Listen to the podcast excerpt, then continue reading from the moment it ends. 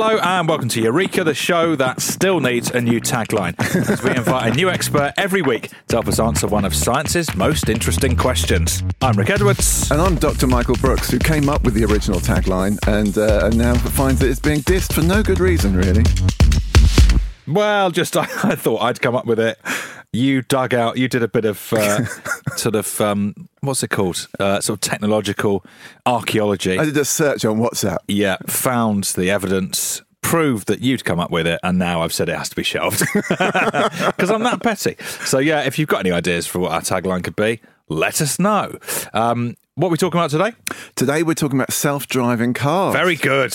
Which we, I mean, we have discussed a lot. Yes. Over you know various coffees and other drinks Mm-hmm, Uh, all the time. Basically, because we we've seen this not coming for a long time, Yeah. haven't we? Yeah. Um, but last week, Mercedes announced that they have got a self-driving car that's going into final approval for use on certain roads in California and Nevada.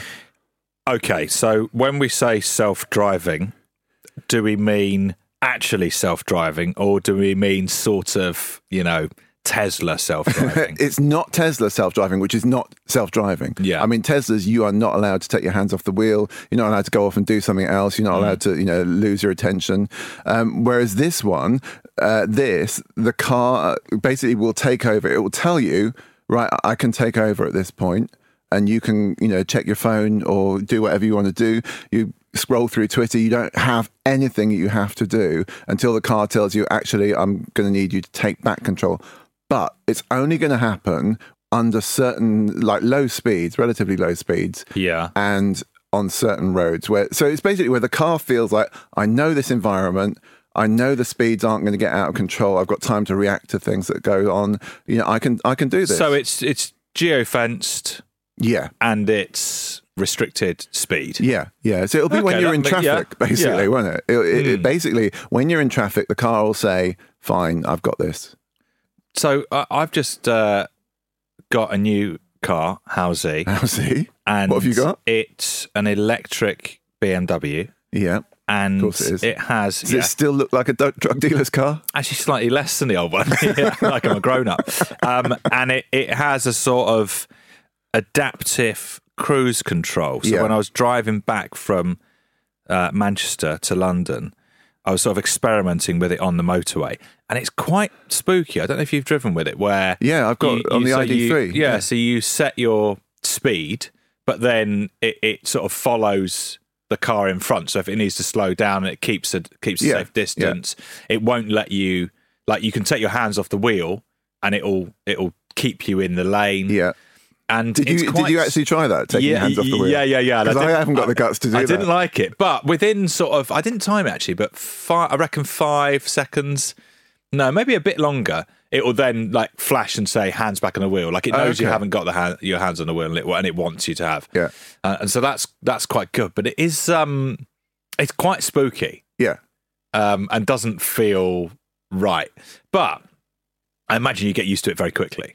Well, I think so. I mean, I've had my VW ID3 for uh, like over a year now. Yeah. And it does kind of, you know, have that sort of level of it'll keep a distance. Hmm. It will, you know, keep your speed how you want it to be. It'll keep you within a lane to a certain degree. I haven't really fully tested it. Yeah. But it sort of feels like, you know, it's not self-driving by any means, but it's it's it knows what's going on. Yeah, you know, and it knows what the speed limit is, and it and it will slow you down to that. So if you take your foot off the accelerator and you're coming up to a change in speed limit, it will it will bring you down to that speed. Hmm. So you're coming into a 30 zone, it just brakes it to, and it hits the 30 exactly at the point when you enter that zone, which I think is quite impressive. Yeah, that's quite good, isn't it? I, the, the thing about it is, it feels like it's in a slightly odd sort of zone where it's not fully self-driving, and it's asked, but it, and it requires me to still be concentrating, but it's sort of lulling me into not concentrating. It feels like quite a dangerous area to be Exactly, and that, that that is the big problem with this, and we'll get into this later on.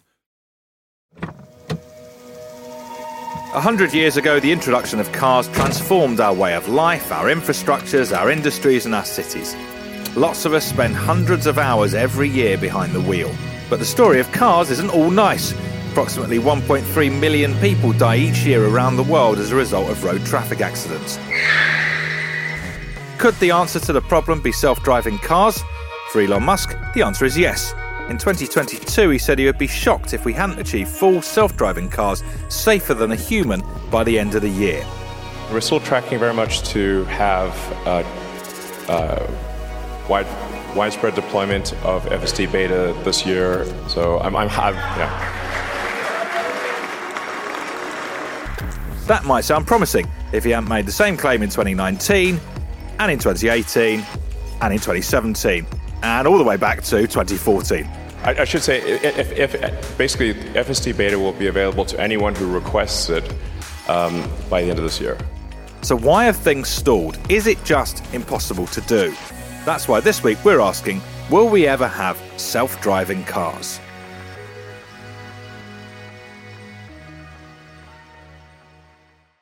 Now, I feel like we don't really need an expert for, for this episode, but did, did, we get one anyway? Uh, yes, yes, we did. Um, I'm wondering if that's our new tagline, actually. We don't really need an expert. it's quite good.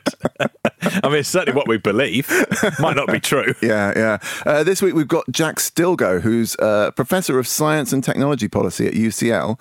One of the things he's a real expert on is how we sort of think about new technologies and how we're going to use them. And self-driving cars is one of his great big sort of, you know, expert areas. So I asked him first of all, basically, how long have we been toying with the idea of self-driving cars?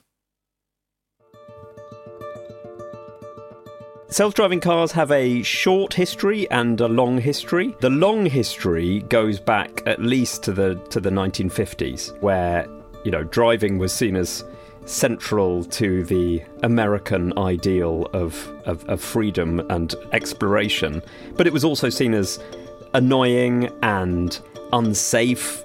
And if there were ways to offer automation of that of that process, then that was seen as a as a, as a great thing for companies like General Motors and, and, and Ford. So you had these companies developing visions of self-driving futures right back in the in the 30s, 40s, 50s but in most cases, that was about systems that would enable self driving, which were mostly to do with self driving roads rather than self driving cars.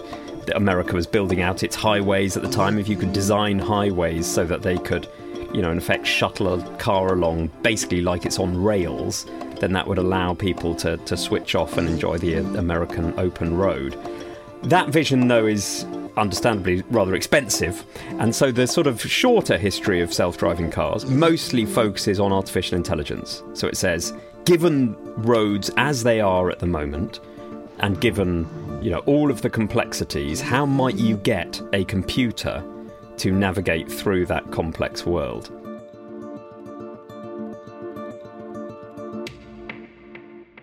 Wouldn't it have been amazing if just one country somewhere had gone, right, we're going Scalextric. Effectively, all of our roads are going to be based on Scalextric. and so you just like everywhere else, just normal cars, and then you go to Finland and you have to drive a car that's on rails. It, it would be Finland. yeah, it would definitely yeah. be Finland. Yeah, something I mean, like that. That's what a tram is, yeah. isn't it? Yeah, Except but individual sh- trams. Yeah, yeah. So it'd be like your personal tram. Yeah, effectively. Quite funny. Yeah. yeah. Um, I mean, there's lots of problems with with the whole it's so easy to see the idea of a self-driving car. Mm-hmm. it's like oh it just senses the environment. It knows the road obviously because we've got gps it, it, knows what it's doing knows where it wants to get to knows how to do it. Um, and obviously when we're driving a car what we're doing mostly unconsciously is monitoring the environment um, you know, we, we note a pedestrian sort of further down that it might cross the road. Mm-hmm. You know, you see somebody walking a pet, you think, you know, that dog might jump out in front of the car. Mm-hmm. And actually, you know, we're constantly monitoring our rear view mirror as well to check that nobody coming up trying to overtake us or something like this. And you've got this sort of various things going on, and you sort of think a computer should be able to do all that. You know, a, you know, an AI system with the right sensors mm. all around the car can sense, you know, can see the tra- the traffic up ahead. It knows what's happening with the traffic because it's getting the GPS information.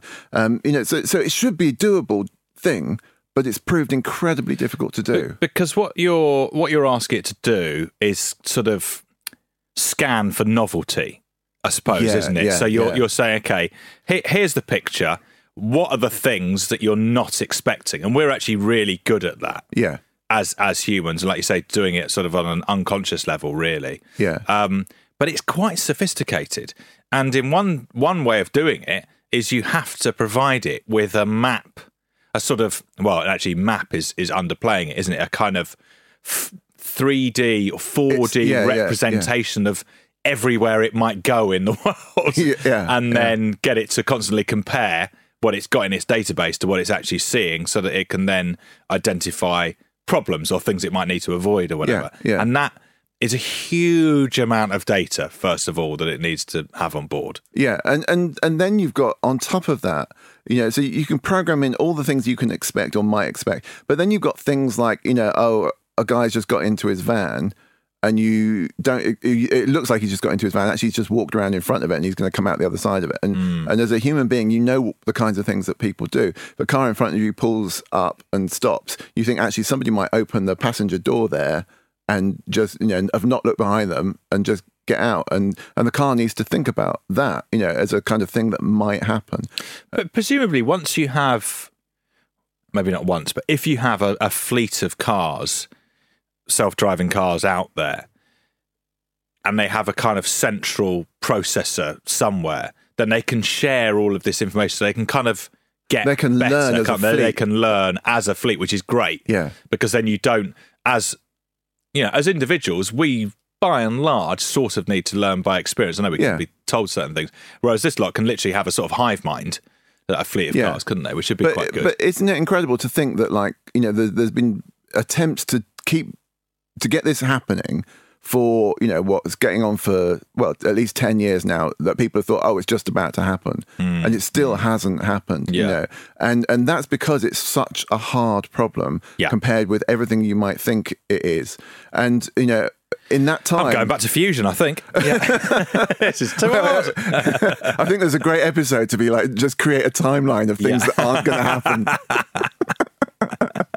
but anyway, so I, I think you know you know Tesla's been on it really since 2013. You know, seriously saying you know we're just around the corner. Mm. But Tesla is is is not really achieving it. There's Waymo which works in very like geo fenced environments. So so you know the roads are set up for Mm-hmm. Is that Google's one? Yeah, Google's Yeah. sort of attempt, and it's kind of you know pretty much citywide. I can't remember where it is now. Is it Chicago or something? No, like I don't. Think, it's somewhere much smaller and a bit more rural than that, basically. But you can set up a city to be friendly to self-driving cars, and then you know that's fine. But the problem is that you know, for instance, here in the UK, you know, you could have them on the motorways, and and that would be fine. But to be honest, you know, that's not a huge step up from the cars that you and I No, have. no. really. No.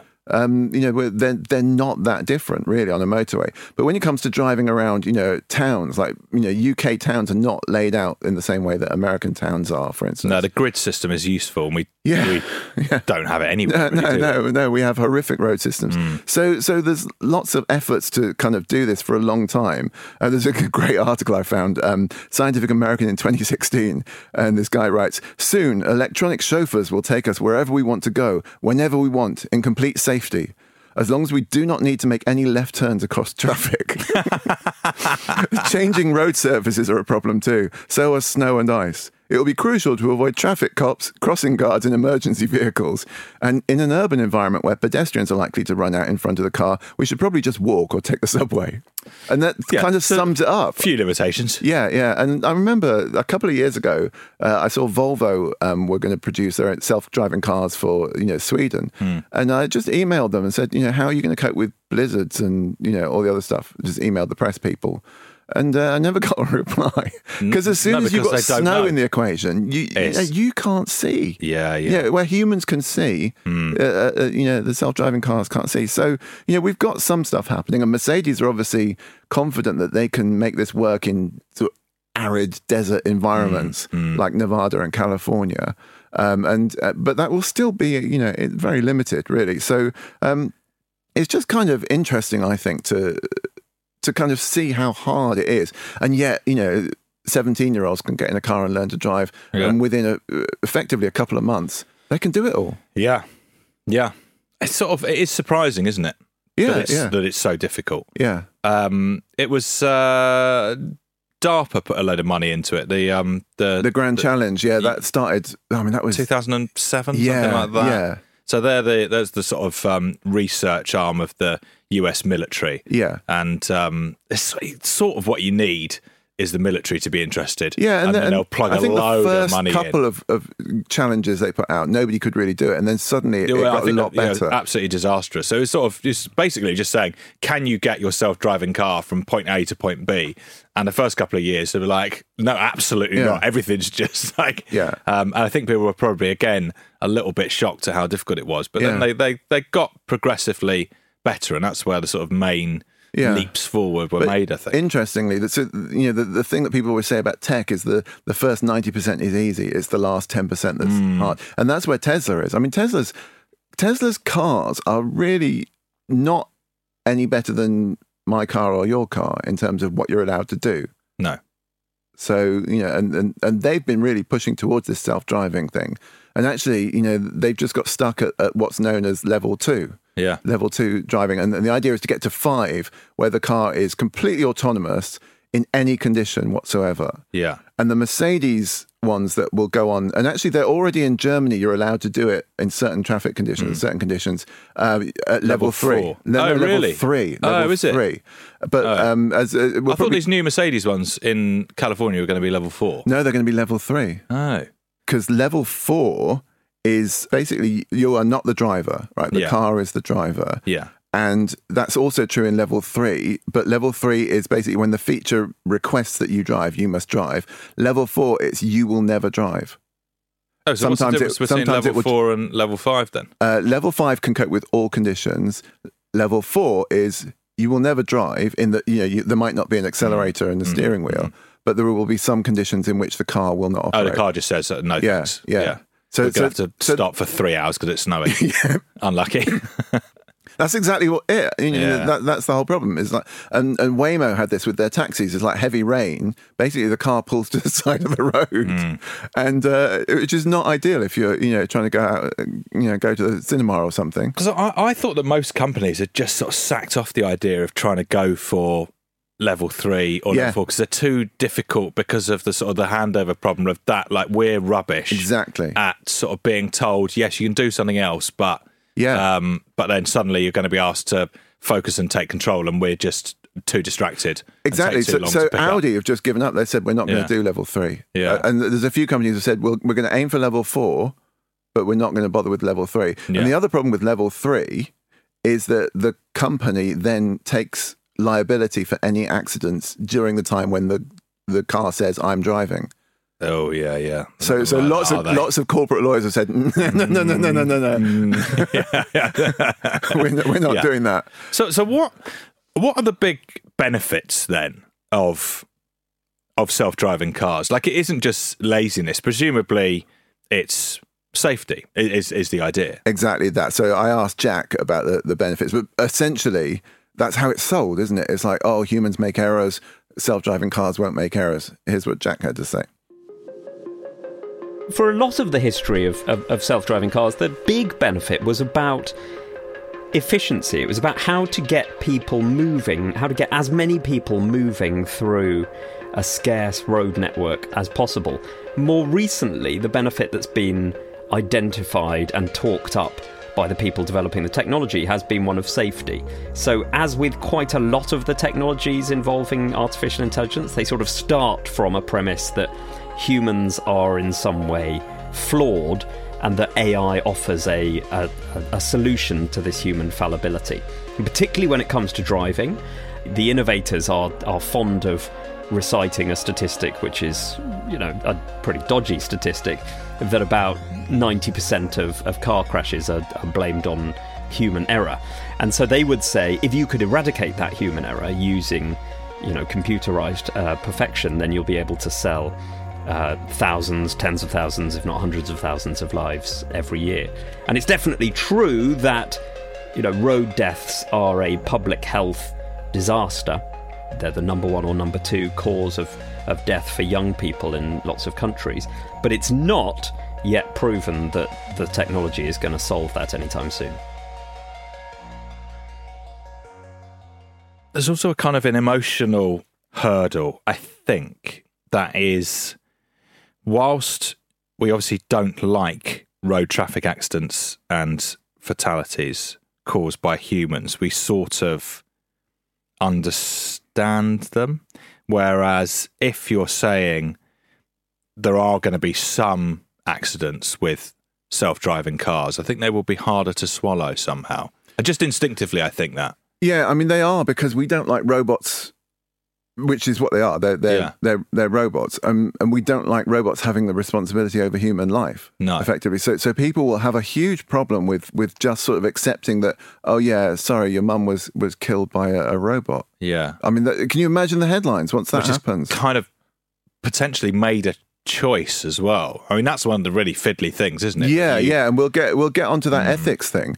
But but the problem you've got is as well. I mean, it is an emotional thing, but I think I mean humans. Ninety percent of car crashes are human error. I can kind of take that because, of course, you know, effectively that's you know that's why they're not called accidents anymore. They're called incidents. You know, they Yeah. they are they are the responsibility of somebody. Mm-hmm, mm-hmm. I mean, I've been driving for thirty-five years. I've never caused an accident, and I think accidents are bad, and when they happen, they're they're bad. But I think you know they're not an everyday experience. Mm. If you call on like, oh, we're going to have self-driving cars because you know we have you know these terrible crashes and accidents, I'm not sure that they'll disappear in any scenario where you have human drivers and self-driving cars on the roads at the same time. Well, that that that and, and we're not going to suddenly jump to everyone having a self-driving car. That, that transition, I think, is going to be really, really difficult because, yes, at the point where it's all self driving cars, you assume that you almost reduce accidents down to zero. yeah, yeah. Al- almost. I I, mean, I guess as a pedestrians and you know there, there will still be some, but it'll be very, very low. Yeah. because presumably these cars can probably eh, not necessarily directly communicate with one another, but They will avoid each They- other. they- They'll- they would avoid they'll, each They'll other have a system for prioritizing who goes where and everything else. Yeah, yeah. So you can see how that all works. But in, in that period where you've got some self driving cars and some non self driving cars, the sort of um, like the, the bullying behaviour, for example. Oh, I'm gonna be I can, yeah, I can pull out in front of a self driving car, carte blanche, essentially, can't I? Because I'm just like, well, I know it's going to stop. I'm, Yeah, not- I'm not got to stop, relying on it. it? Yeah, it will stop. Yeah. So I'm just like, oh, yeah, get out of my way, steer into it, it moves out of the way. Like, and I'm sure that will happen. Yeah, oh, hundred percent. If I'm allowed to drive still, Yeah. But, but it'll be that thing, you know, when you've got like two lanes merging, and Hmm. and you like you, you cruise along really fast past all the people who, who are already queuing to get into the left-hand lane, which you know you've got to get into, and you make that judgment call about when you're going to stop. Hmm. And Philippa told me off the other day. She said, like, you f- far too soon.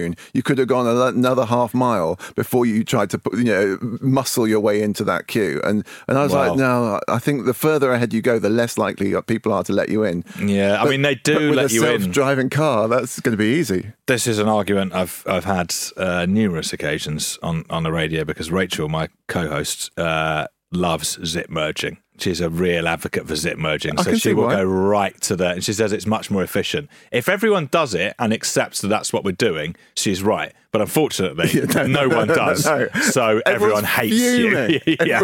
I mean, you can see them. You're literally there, like, like Yeah. pulling across, trying to get in, and you look in the mirror and you can see the driver behind you, basically Yeah. going, "No, yeah. no," and inching forward. Yeah. like, no, on no one making any eye contact because in a peripheral vision, I know you're there and you're not coming in. I love it. It's one of my favourite things. but I mean, it tells you everything you need to know about human beings, doesn't it? it that, does. that whole thing. I, I wonder as well if there's um, a sort of economic disparity that comes into play here. So, in developed countries with you know better roads and better infrastructure, um, driver safety is probably better already. Yeah. Um, and in less developed countries where you've got worse roads, uh, worse cars, driver safety is probably not as good. But those places aren't going to get self-driving cars as soon anyway. So you're No. kind of you- you're you're tackling the problem where it is the least Yes, uh, it- severe anyway. Exactly. So the statistic of you know all the all the accidents and all the deaths caused in in vehicle collisions around the world, they're not the relevant statistics. It's what what percentage of those is actually happening where you would be able to put self-driving cars on the road, Mm-hmm. and I suspect it's quite a lot less. And so, but the whole business model relies on these kinds of spurious statistics, effectively. So we're, yeah, we're going to reduce uh, road traffic accidents Yeah. right down. Yeah. And you're like, are you actually, or are you going to put self-driving cars in areas where the roads are really good and there aren't many accidents anyway? Yeah, Uh, and when you look at like the, the ones that are now getting this sort of level three clearance, you know they are the absolute pinnacle of like Mercedes um, and Audi. You know, potentially next year, the year after. You know, they're they're, they're the executive class cars. That you know that probably didn't get into a lot of scrapes anyway, to be honest, because they've got mm. all the sensors. Mm, you know, they, mm-hmm, they've got mm-hmm. collision avoidance systems going on. Yeah. You know, so so they're not replacing the ones that are actually you know problematic. And then infrastructure. I mean, you know, like we've said, UK roads are, are fine. Motorways, you can imagine him doing it. You know, you, you negotiate around some of the sort of little villages. You just can't do it. No. I've been told by insiders on um, self-driving cars that they will never operate where they haven't got good mobile signal because Hmm. they need a, you know, they need to be able to connect to a central hub really for, for all the Well, information well- and for the safety. Well, yeah, because be if you relevant, if you can't do that, then you'd literally have to have the information stored in the car. Yeah, yeah, yeah. And like, it's mad to think, but actually, that would be a huge hard drive, like a really like mad. You're like, there's no boot space in this Dad, car. why no. is there no back seat? Yeah, it's a massive hard drive with all of the information. It's really hot back here, by the way. Uh, okay, time for a quick break now. When we're back, we'll be discussing some of the moral dilemmas of self driving cars, what the future of self driving cars looks like, and of course, answering today's question Will we ever have self driving cars?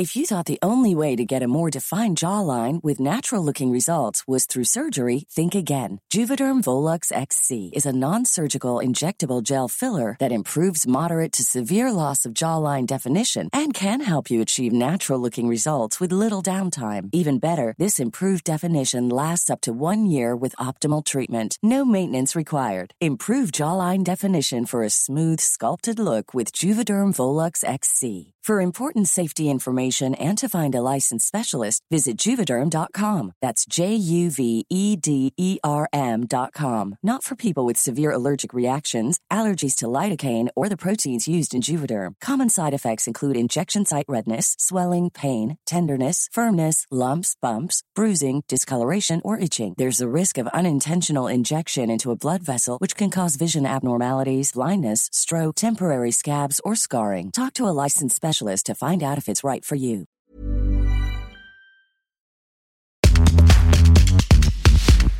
And we're back. Now, um, I'm just going to say it because I say it every time we ever talk about self driving cars and reducing the number of accidents. The, the sort of unfortunate corollary of reduce if you do reduce the amount of road traffic Oh, accidents I- I is well you know where where we're it's going going. you Yeah, know where yeah. we're going is uh, you suddenly have far fewer organs available for donation Yeah. because the the the, the I can't say it's a silver lining, can I?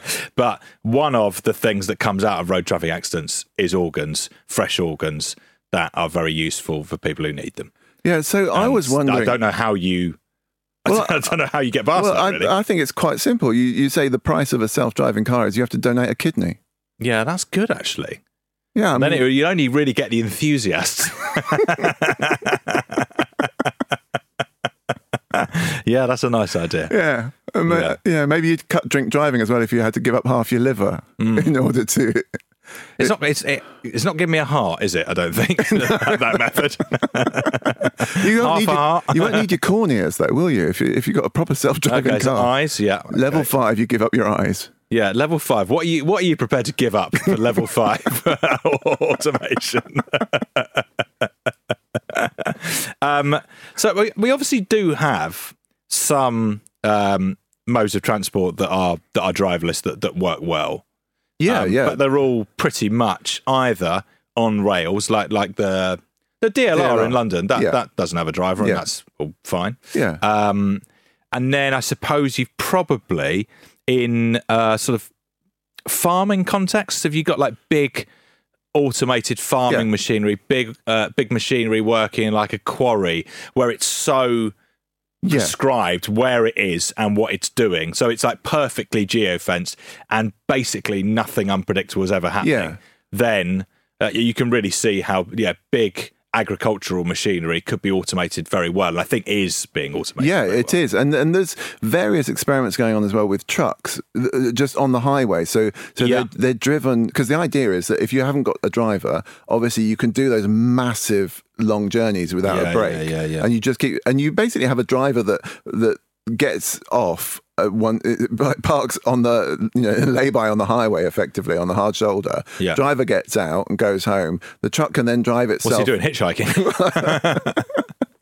uh, it can um, so the truck then, truck then drives itself for you know I know like two thousand miles and then gets picked up by and someone. gets picked up by someone. I don't know what they do about the- in- refueling though. To be fair, because I bet it's not. Um, I bet uh, well, maybe you just have to have. don't know. I mean, you, you maybe have. It would it would have worked maybe back in the range. day when you had um, when you had fuel attendants. yeah, yeah, Then no, someone could just just do it for you. yeah, But I suppose most of them are thinking electric now. yeah. In which case, maybe it's no. It's still an yeah, issue, isn't it? so I mean, it, it's, so the, the experiment is then to have you know a driver just waits at the other end and Yeah. takes it off the highway and, and into the, the sort of you know the industrial zone the tricky bit to navigate. The tricky bits, yeah. Yeah, so, yeah, so you've done all that stretch without a driver, and that's quite doable. I can see Yeah, how that's doable. yeah, So there are there are ways in which you can make this happen. But what we think of as you know as a car journey, a normal car journey, is you know incredibly difficult to do at level, you know, level three, four, or five. To be honest, Mm. I mean, it occurs to me that you know when we're talking about the sort of conditions under which self-driving does work, that we probably would need to change our infrastructure. Just just make the sort of the driving world, the driving environment, a bit more predictable. And I don't know if we particularly are prepared to do that. But if if more of our roads were just like motorways, yeah. then I mean, it would then it would work. But That's not where know. people are doing the majority of their No, driving. no, really, is it? no. And, and then you've got those issues like you know you know you've seen those people who just put a little sticker on a on a speed sign, Hmm. and, and if you understand how machine vision works, you can design a sticker that that basically looks really innocuous, and you stick it over the on one bit of the speed sign, and the car reads it as a completely different speed. Yeah. So the you know, there's kind of issues like that you have to be Yeah, proof hacking. against. Hacking, 'cause, you know, you can hack these cars. Probably hack your car and mine now quite easily. Because Yeah. I don't think the security system's very good. no. Um, but because they're not self-driving, you can't just make them go off. You know, yeah, I mean the guy um he gave me mine, he got keys and then like a little sort of credit card thing as well. Like you can set this up so you can just use that instead of the key. And I was just like, hmm. And then he went, I mean, I probably wouldn't I probably wouldn't do it. And I was like, right, okay. That's a big sell. it's it's a funny thing. So the the same guy that told me about you know you won't ever get a self-driving car that's that works if there's no Wi-Fi, uh, no mobile signal. He also said that car manufacturers get the worst computer programmers. So, so basically, if you're a good computer programmer coming out of university courses, you're going, you're working in the city, Yeah, you're doing, yeah. you know, the high paid, you know, the high prestige jobs, and uh, and the car manufacturers basically have to mop up all the, you know, lower third sort of dregs. graduates. Yeah, yeah, the dregs. And so what he said was that like the security systems and the programming for these things is not particularly well done. Hmm. And and I certainly would agree with that with the ID3. I think it, it crashes too many times. Do you think that might change though? Like if when I say if- crashes, it, it- No, no, the, I know, the, the yeah. electronics Yes, crashes. yeah, yes. yeah. Do you think that might change if because previously going and working on the sort of um, the programming side of a car it's just not very appealing because No. what are you doing? Yeah. Um, whereas now it's a bit more of a challenge and a bit more exciting. Maybe. Maybe, but I'm I'm quite disappointed at the number of times I have to kind of reboot the the ID3. Yeah, and it's know, not a great advert for the ID3 no, so far, I- is it? no. Um, I, I think it's a great car in, in many many ways, but They're not going to give you a free one. I was driving it the other day, and uh, just like the whole display went off. It was like no no battery information, no speed information, no sensors working or anything like that, and I had to you know drive. Officer, I, I sort of I was just about to do like a two hour journey, and I thought, do I just do it based on my sense of how fast I'm going? And I thought, no, that's not sensible, is No, it? it doesn't feel like So I had to pull off into a supermarket car park and turn the fucking thing on off and on again. classic. it was just like really And then, you know, the, the, the kind of audio system or the, the speaker system sometimes picks up you talking and thinks you're trying to talk to the car and just interrupts. And there's lots of glitches and Yeah, bugs in the whole yeah, yeah, yeah. You assume that stuff will get ironed out, but yeah, I suppose you don't know if they are just getting the crap guys. Yeah, Possibly not. feels like it. Um, do, do you think we'll be comfortable with being, well, not even backseat drivers, but just just passengers in our own cars? So, I mean, are you, I mean, let me ask you, are you comfortable as a front seat passenger when somebody else is driving? Not particularly, no, No. no. so I don't think I'm going to be.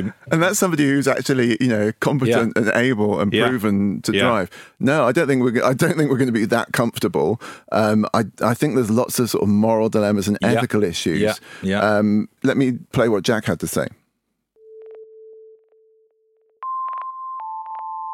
My biggest concern about self driving cars would be that we end up repeating some of the mistakes that were made round about 100 years ago with the arrival of the motor car, which is that we sort of sleepwalk into a dependence on a new form of technology to get us around. Now, the, the motor car enabled massive benefits in terms of people's mobility, you know, their their ability to seek out uh, new opportunities, and and the benefits shouldn't be shouldn't be under underplayed, but by not thinking very much about the long-term effects of that that technology, we did things like redesign our cities around the motor car, which is a, a set of sort of systemic mistakes that now we're trying to correct in places like London, which thankfully you know predates the motor car and, and has a healthy public transport system. But there's lots of cities in the American West, for example, that are utterly dependent on the motor car,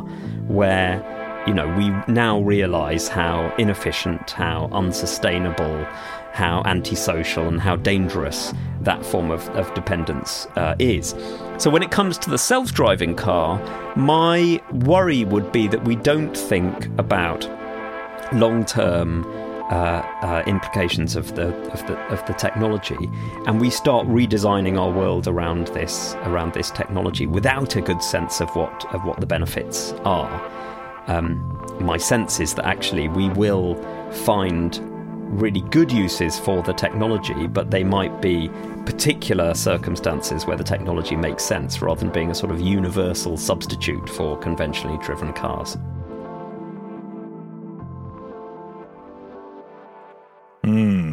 So this is interesting, isn't it? This because we talk a lot about self-driving cars. There'll be segments on the news about, oh, you know, this is the latest thing.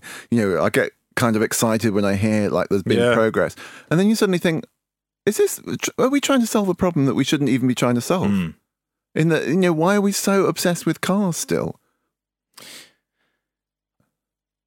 I just pure hunch, I think. I don't imagine in 50 years' time we will all be owning our own cars. No, I just can't I can't see it.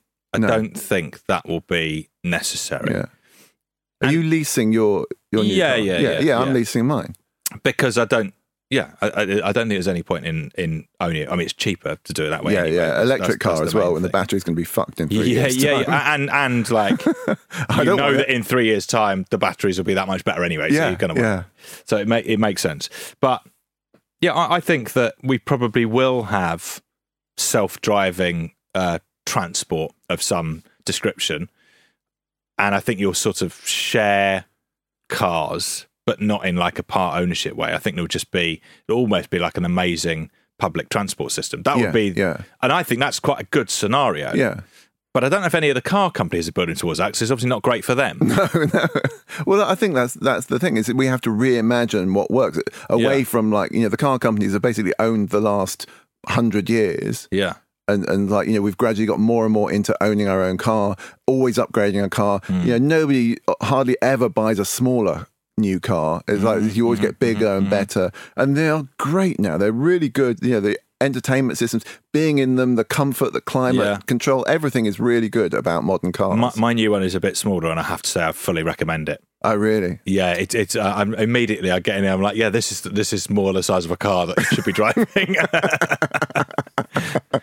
But um, so so I think you know, hopefully we'll just sort of rethink our relationship with cars rather than bank on this, you know, self-driving car future just for the sake of reducing what is effectively a small number of accidents. Yeah, yeah. I mean, I just feel like we don't even particularly, well, like you're saying, we don't really discuss the ethics of it. No, the, the, no. the morality. Yeah, so it. that's Like, the social what, what morality Are we, what are we?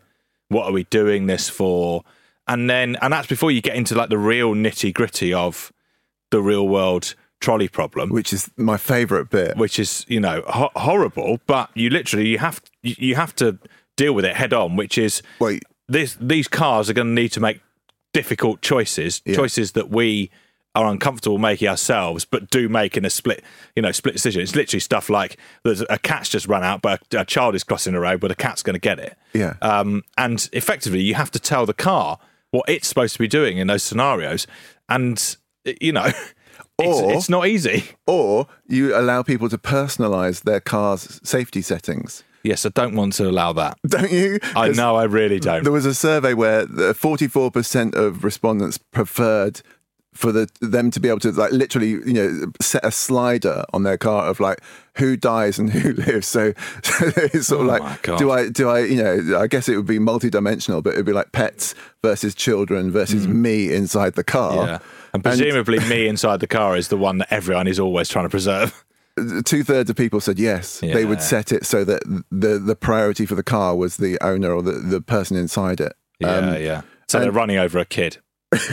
Ama- Amazing survey. 64% would want a child to die in order to save their own life. Yeah, so I don't think you can have that. You can't have personalised because you can't trust people. But then who makes that decision? It's the classic Well- thing with AI making any of these kind of decisions. Like black box AI, I don't really want. No. So you sort of need to give it some data to work with. But then you worry that the data is going to be biased. Yeah, yeah. Because we're biased. And basically, I mean, it's an absolute head fuck. it is uh, what you're going to get is like because every manufacturer is going to do their own setting effectively. So, so it could be that like if you buy a BMW, you kind of know nudge nudge wink wink you're going to be all right in an accident. yeah, yeah. Whereas if you buy a- come out and say it. if you buy a Toyota, you know, it's more likely they're going to save save children outside the car. It's like, and then that's going to affect Toyota's sales. Yeah. So they're going to like nudge the algorithm towards killing Like, We're going to need to start killing the kids. yeah. yeah. So it's complicated, isn't it? Yeah, it is. Yeah, yeah. Uh, okay, so when we're thinking about self-driving um, technology, um, I guess you have to sort of weigh up who who is going to be benefiting. Like, is it going to be liberating in the sense of you know allowing people who who can't get around very easily to get around, um, or you know people who can't afford other forms of transport, and honestly, I don't think it's going to do either of those things. I think it's just going to be, you know, ri- rich people. I mean, Yeah. certainly initially, it's just going to be rich people who are going to benefit, Yeah. if anyone. All right. So here's what Jack had to say about the future of self-driving cars. So in terms of where we are now and where we might where we might be headed with the, the technology, I mean we're now in a situation where if you live in some parts of some American cities, you can dial up a self-driving vehicle and use it to get from A to B without a driver behind the wheel, which is, you know, an absolutely remarkable technological achievement. The question would be whether the technology will remain stuck in those places, right, providing pretty marginal benefits to a small group of people and also costing a huge amount. You know, costing the companies developing the technology a, a huge amount, or whether it can genuinely uh, spread to other people. I see that there are going to be some difficult battles ahead in terms of you know self-driving car companies and cities engaging in an argument about you know how roads might need to be upgraded in order to make their cities easier to navigate by machine. I worry that the technology is is going to you know not realize its it, it, its potential by by staying in that in that small uh, small number of places.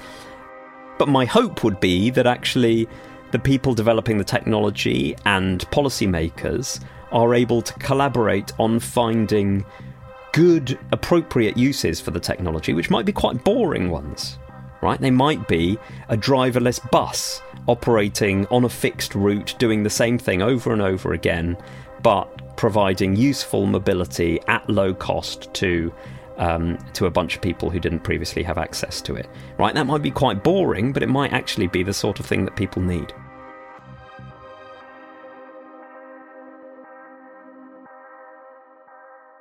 I mean, you, you get the, the sense of where this is going when you realize that Uber and Lyft have both sold their self driving divisions. Hmm. They're just not bothering anymore. They've sort of decided that it's too expensive to develop. There's no guarantee of any sort of income from the end, at the end of it. Which is surprising because I, my understanding was that Uber's sort of long term business plan was always that, s- exactly self-driving. that, So they're yeah. like, we capture the market by massively subsidizing the the costs. Yeah. So so we get everyone in using Uber, and then. And then- somewhere down the line, we get rid of the we get rid of all the drivers. And the whole point of this people. phase was to just feed the algorithm. Yeah, it? yeah, It's like, yeah. yeah, train the algorithm. learn, on- learn, learn, learn, Yeah, learn, yeah. and then and then get rid of drivers, and suddenly you've got a very well, after your initial huge capital outlay on your fleet, you've got You've, You've got the incredible whole business, self-driving taxi market, Yeah. Mm. and they've just just abandoned it. And it, it's really interesting. There was a, a report came out in February last year, um, and it basically said that they expect. 60% of new cars to have level 2 features by 2030. So that's like what you and I are driving Yeah. effectively. Yeah. That that'll be like the majority of cars are like that. And that's not Yeah. not surprising. It's surprising that it will take until 2030 to be honest. Yeah, yeah. But they said um, level 3 or 4 self-driving cars 5% of the total market by that time. So hardly any, basically. And they said nobody will ever get to level five. Hmm. That, that's the sort of projection. This is Accenture sort of report. And, um, and that's sort of where I think it kind of is, in a sense. You know, I mean, I don't see how you get this last step. And I don't really need it. I quite like driving.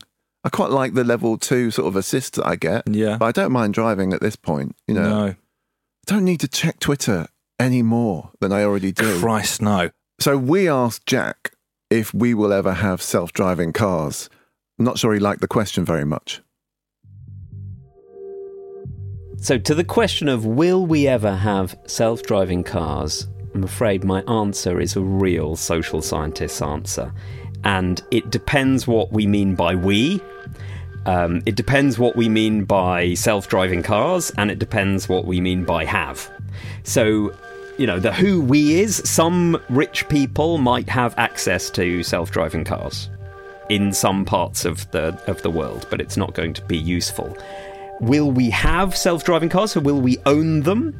Well, for the technology to work, it looks like it has to be a really expensive thing that probably operates at the scale of a of a whole system. So it makes less sense to think about that in terms of individual ownership. Right? If you're rich, you might be able to buy a car that drives itself some of the time. Um, but that's not necessarily the same thing as a as a self-driving car.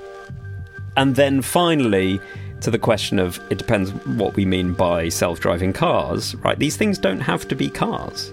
And we're sort of stuck in this mode of thinking that worries about drivers and thinks about cars and individual ownership of cars because we spent so much of the 20th century developing that way of getting about and that, that way of, of living.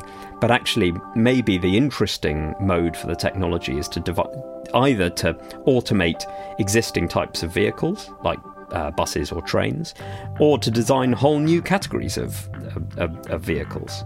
So we might see self driving vehicles offer uses that are very, very different from cars, actually ending up far more disruptive, far more uh, transformative, and get us out of the bad habits that we've got us into when it comes to cars.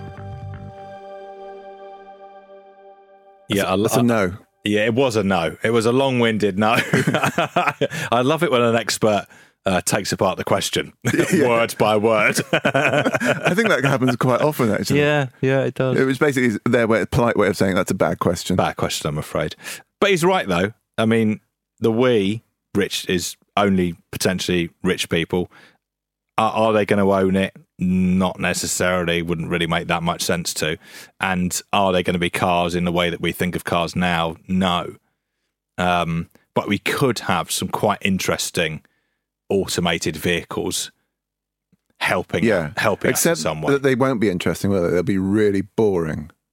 Oh yeah, yeah. I mean, interesting in the way that they affect our lives. I mean, they will be dull. Yeah, they're not going. No one is going to be excited about oh, getting oh, in my, a. my train's got no driver. Yeah. I wonder what's going to happen. I mean, What what happens to petrol heads actually? Well, I suppose they just drive around in in old, yeah, ever older cars, yeah, ever they? older cars because there is nothing exciting for those people who get a thrill out of driving. Yeah. That's totally gone, Well, and and it doesn't matter so. how luxurious the interior. Like, well, it's still. Although, yeah. yeah, electric cars have quite a nice amount of torque and, and they can be fun to drive. But Yeah, but if it, it, but if you're not driving it, but if you're yeah yeah but if you're Then- not driving it then then who cares? So they're just going to stick with you know level two cars, aren't yeah, they? and it's never going to do anything exciting like break the speed limit. no, no, no. Um, And it's gonna stop you doing ta- that Take well. a corner a bit quickly. yeah, yeah, yeah. You're not going to swing out the back end. Yeah. Maybe that's an option. Just go into reckless, reckless, and uh, yeah, run the kids over.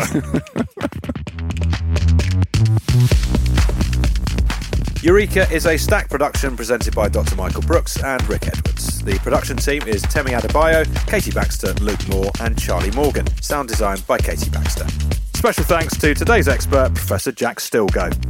Please subscribe and rate wherever you listen to your podcast. Does make a massive difference. We also really love hearing from you guys. So if you have any burning questions you want us to answer, drop us an email at eureka at Stak.london or you can find us as always on Twitter at eureka eurekapod.